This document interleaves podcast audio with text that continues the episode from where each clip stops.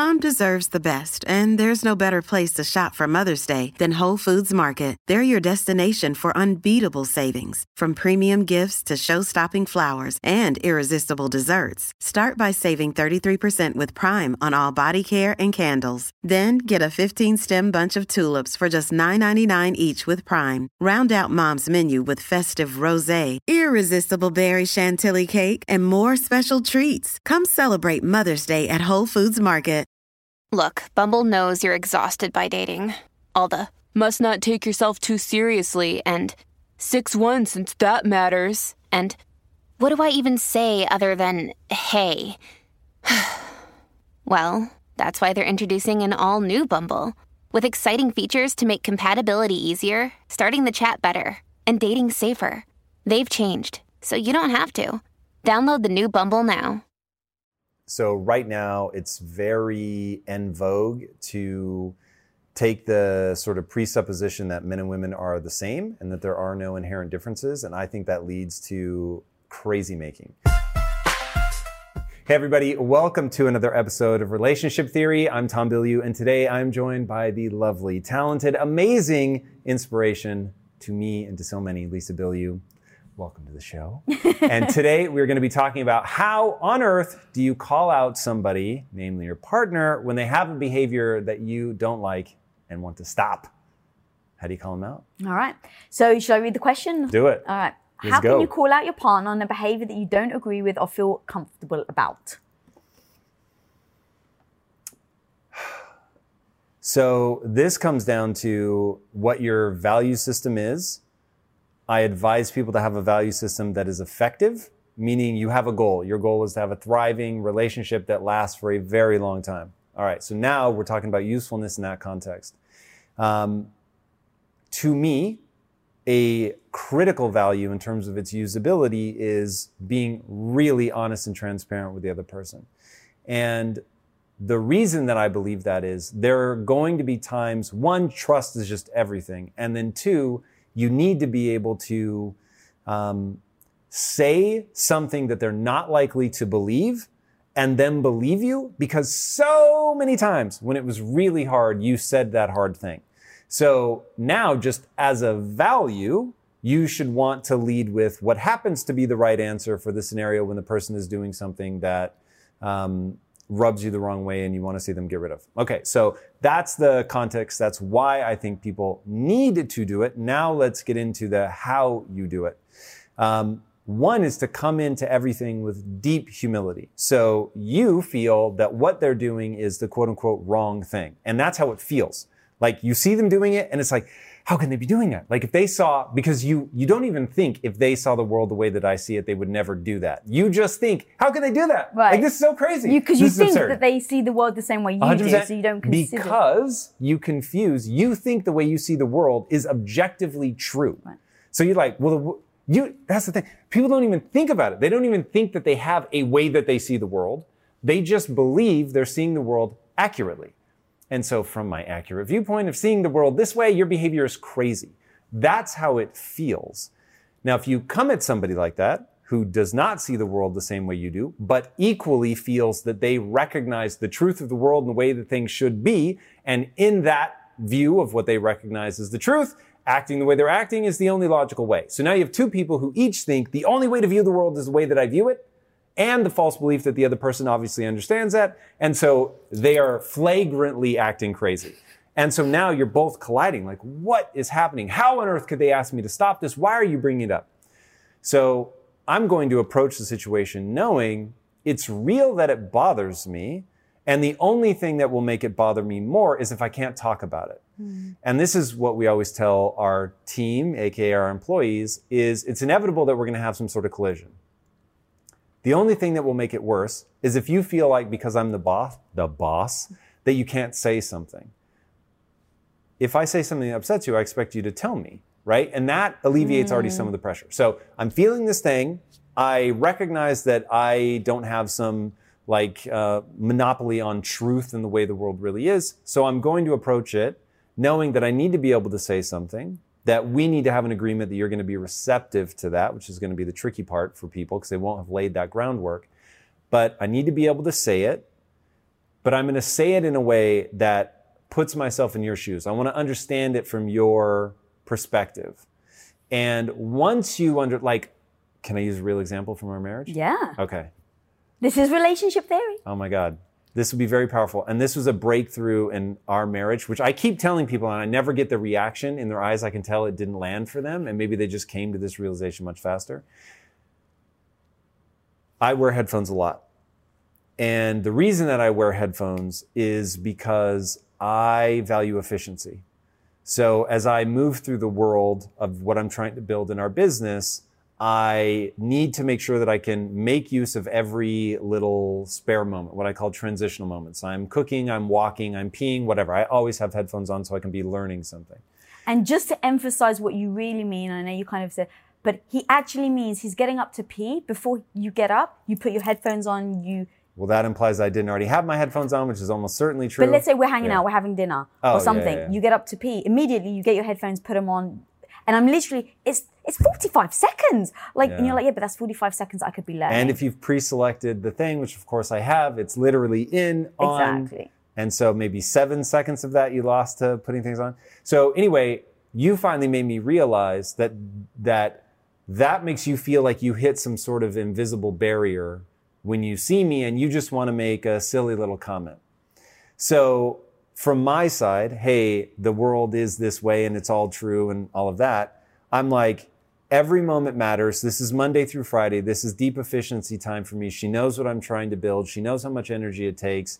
She knows how critical it is to optimize every second of the workday. And yet, here she is trying to get my attention. So I take my headphones out, assuming, oh my God, this is going to be really important. And then you're like, dude, it's so crazy. When she's doing my braids today, and I'm like, what the fuck is happening right now? Like, you actually interrupted my obsession with efficiency to tell me about something funny that happened while you're getting your braids. And I'm like, it so violates everything that I believe about the universe. But then when I take it from your perspective of one, to have your loved one's attention, it matters. It matters at a profound, deep limbic level, which gets into the female desire to be seen in a way that's even beyond, because males, of course, want to be seen as well. But there's another layer which is beyond the topic of this conversation. And so as I began to understand, oh my God, the want to be seen, connected, desired, all of that for you is very different than it is for me, even though there are some similarities that are important. And that you don't have that same sense of every minute has to be efficient. In fact, you have a totally different one, which is serendipity. We're bumping into each other. I didn't expect to come around the corner and see you. Oh my God, my favorite person. Here you are. And let me tell you about my nail that just chipped. Right. And so if I come at you and I'm like, what the fuck? This is so inefficient. What are you doing? Even just making that face as I take the headphones off, it just breaks some part of you and it makes you feel detached and disconnected. Now, when I steelman your argument and I look at the world from your perspective, I'm like, oh my God, I totally get it. So I'm not going to come at you hard, but it is real for me. Being efficient matters to me.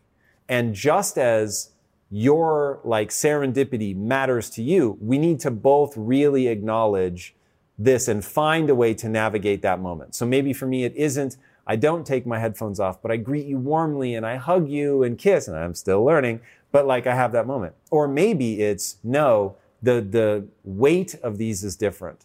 And I don't want her to feel like she hits an invisible force field. So I'm going to take my headphones, which I do now. I know you and I greet you warmly because I recognize that while this is important to me, it's bigger for you.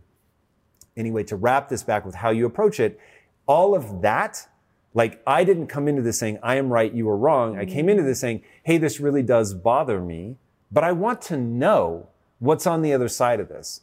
And then you tell me what's on the other side of it. And then I can be like, oh, okay, wow. Total breakthrough. I didn't realize that's what this experience was like for you. Now I can do the real work of we're not at the tea, right? We're not at the headphones or the braid story. We're a layer deeper. And now I know, oh, okay, cool. That's what this moment is for you. This is what it is for me. Now what's sort of the amplitude of importance? And then we can decide how we're going to navigate it. If you do that, you can help disarm because you really are coming at this like you're actually trying to figure out. It's not like you're buying yourself time to be like, Tom said I have to ask, and then I can just finally put a stop to this. Mm-hmm. Like you're really trying to figure the other person out. Yeah, and when me and you spoke about that, about the headphones thing, you explained why it was so important to you, and I explained that I don't feel like I, you know, have your attention. Like, oh, but if you actually need my attention, we'll just carve out the time. And I'm like, but it's not, I don't have anything to actually say. So it's because you're like, oh, if you've got something to say, then just let me know. But it's not that. It's the silliness of, oh my God, you got to believe in what just happened with my hair. It allows me to feel connected to you. And even though there's not a way of explaining why that is important to me, like I'm not sure how to even say those words, but I can say it actually is meaningful to me. And so because me and you have such an open relationship where we can hear each other and say those things, it's like, oh, okay, it's important to you. This is important to me too. And so, you know, you're listening, you're learning. So I can hear from your perspective, because for mine, it just seemed like, oh, you're just not interested in talking to me. Oh, you're just not interested. Oh, is your book's more important than me? It's not that it's to that dramatic, right? It doesn't, I don't feel heightened like that. But if I can put my thoughts into words, it feels like that, where it's like, oh, well, you don't even want to, you know, say good morning. You don't even hear me say good morning. But to you, it's just a different frame of reference. It's like going to bed. So can I tell another story with your tape? So you had heard that you would be able to sleep better with tape over your mouth. So you started doing... It really works, by the way. Which is amazing. But you start putting the tape over your mouth. And so what would happen is you always work up until bed. So you would brush your teeth with your headphones on. You would get into bed. You would tape your mouth. And then you would take your headphones out. So I'm like, I don't even freaking hear. Like, I say I love you. And then I go, back, which is I love you too. And that started to bother me. Now, for you, it didn't even dawn on you. But because we've had a relationship and we've built a relationship where I need to, as a promise, I have to speak up. I have to say that this is bothering me. And as a promise, you need to hear me. But then we have to have that debate and the discussion about why it's important to you and why it's important to me. And now it's just like, babe, I really do want to hear you say, I love you. You know, good night. Because God forbid you didn't wake up the next day. The last time maybe I heard you say I love me was a month ago when you weren't taping your mouth. So it's just, it's important to me. I want to go to bed every night hearing you say those words. And you were very receptive, and so like, of course, babe, if this is important to you, like, absolutely. So now every time you go to, you know, tape your mouth, you like stop, you pause and lean over, you're like, let me, baby, and then you put it on. So now we both have just a great way of handling night times, where if I didn't say anything, I would have got more frustrated, or if I just thrown shade at you or you'd thrown shade at me, it's like, oh, for heaven's sake, like, why is it not good enough for me that I just, you know, mumble it, or why is it not good enough? We just respect each other. Facts. And getting to understand. So right now it's very en vogue to take the sort of presupposition that men and women are the same and that there are no inherent differences. And I think that leads to crazy making, because it's, you're just going to eternally be confused. Mm-hmm. So not only are there individual differences between everybody, but now you also have like just sort of baseline differences. Now, obviously, the sexes have way more in common than they have, you know, that are out of sync. But understanding the parts where it's like, oh, by default, this is sort of your natural approach, and by default, this is mine. Okay, that creates these areas of friction. And that, I think, is really, really important for people to hunger for, to understand better, and to know nobody's trapped by the sort of, you know, broad strokes of what is stereotypically true.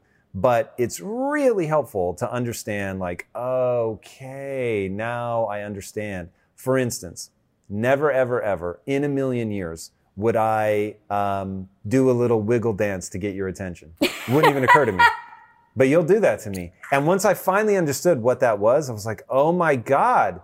Like, I now fully understand what that is. Like, you want my attention and you like the way that it feels for me. Obviously, this is in a safe, loving relationship, but within that context, you like to, you know, be found attractive. Mm-hmm. And because that doesn't make my radar, like, I like to be found powerful.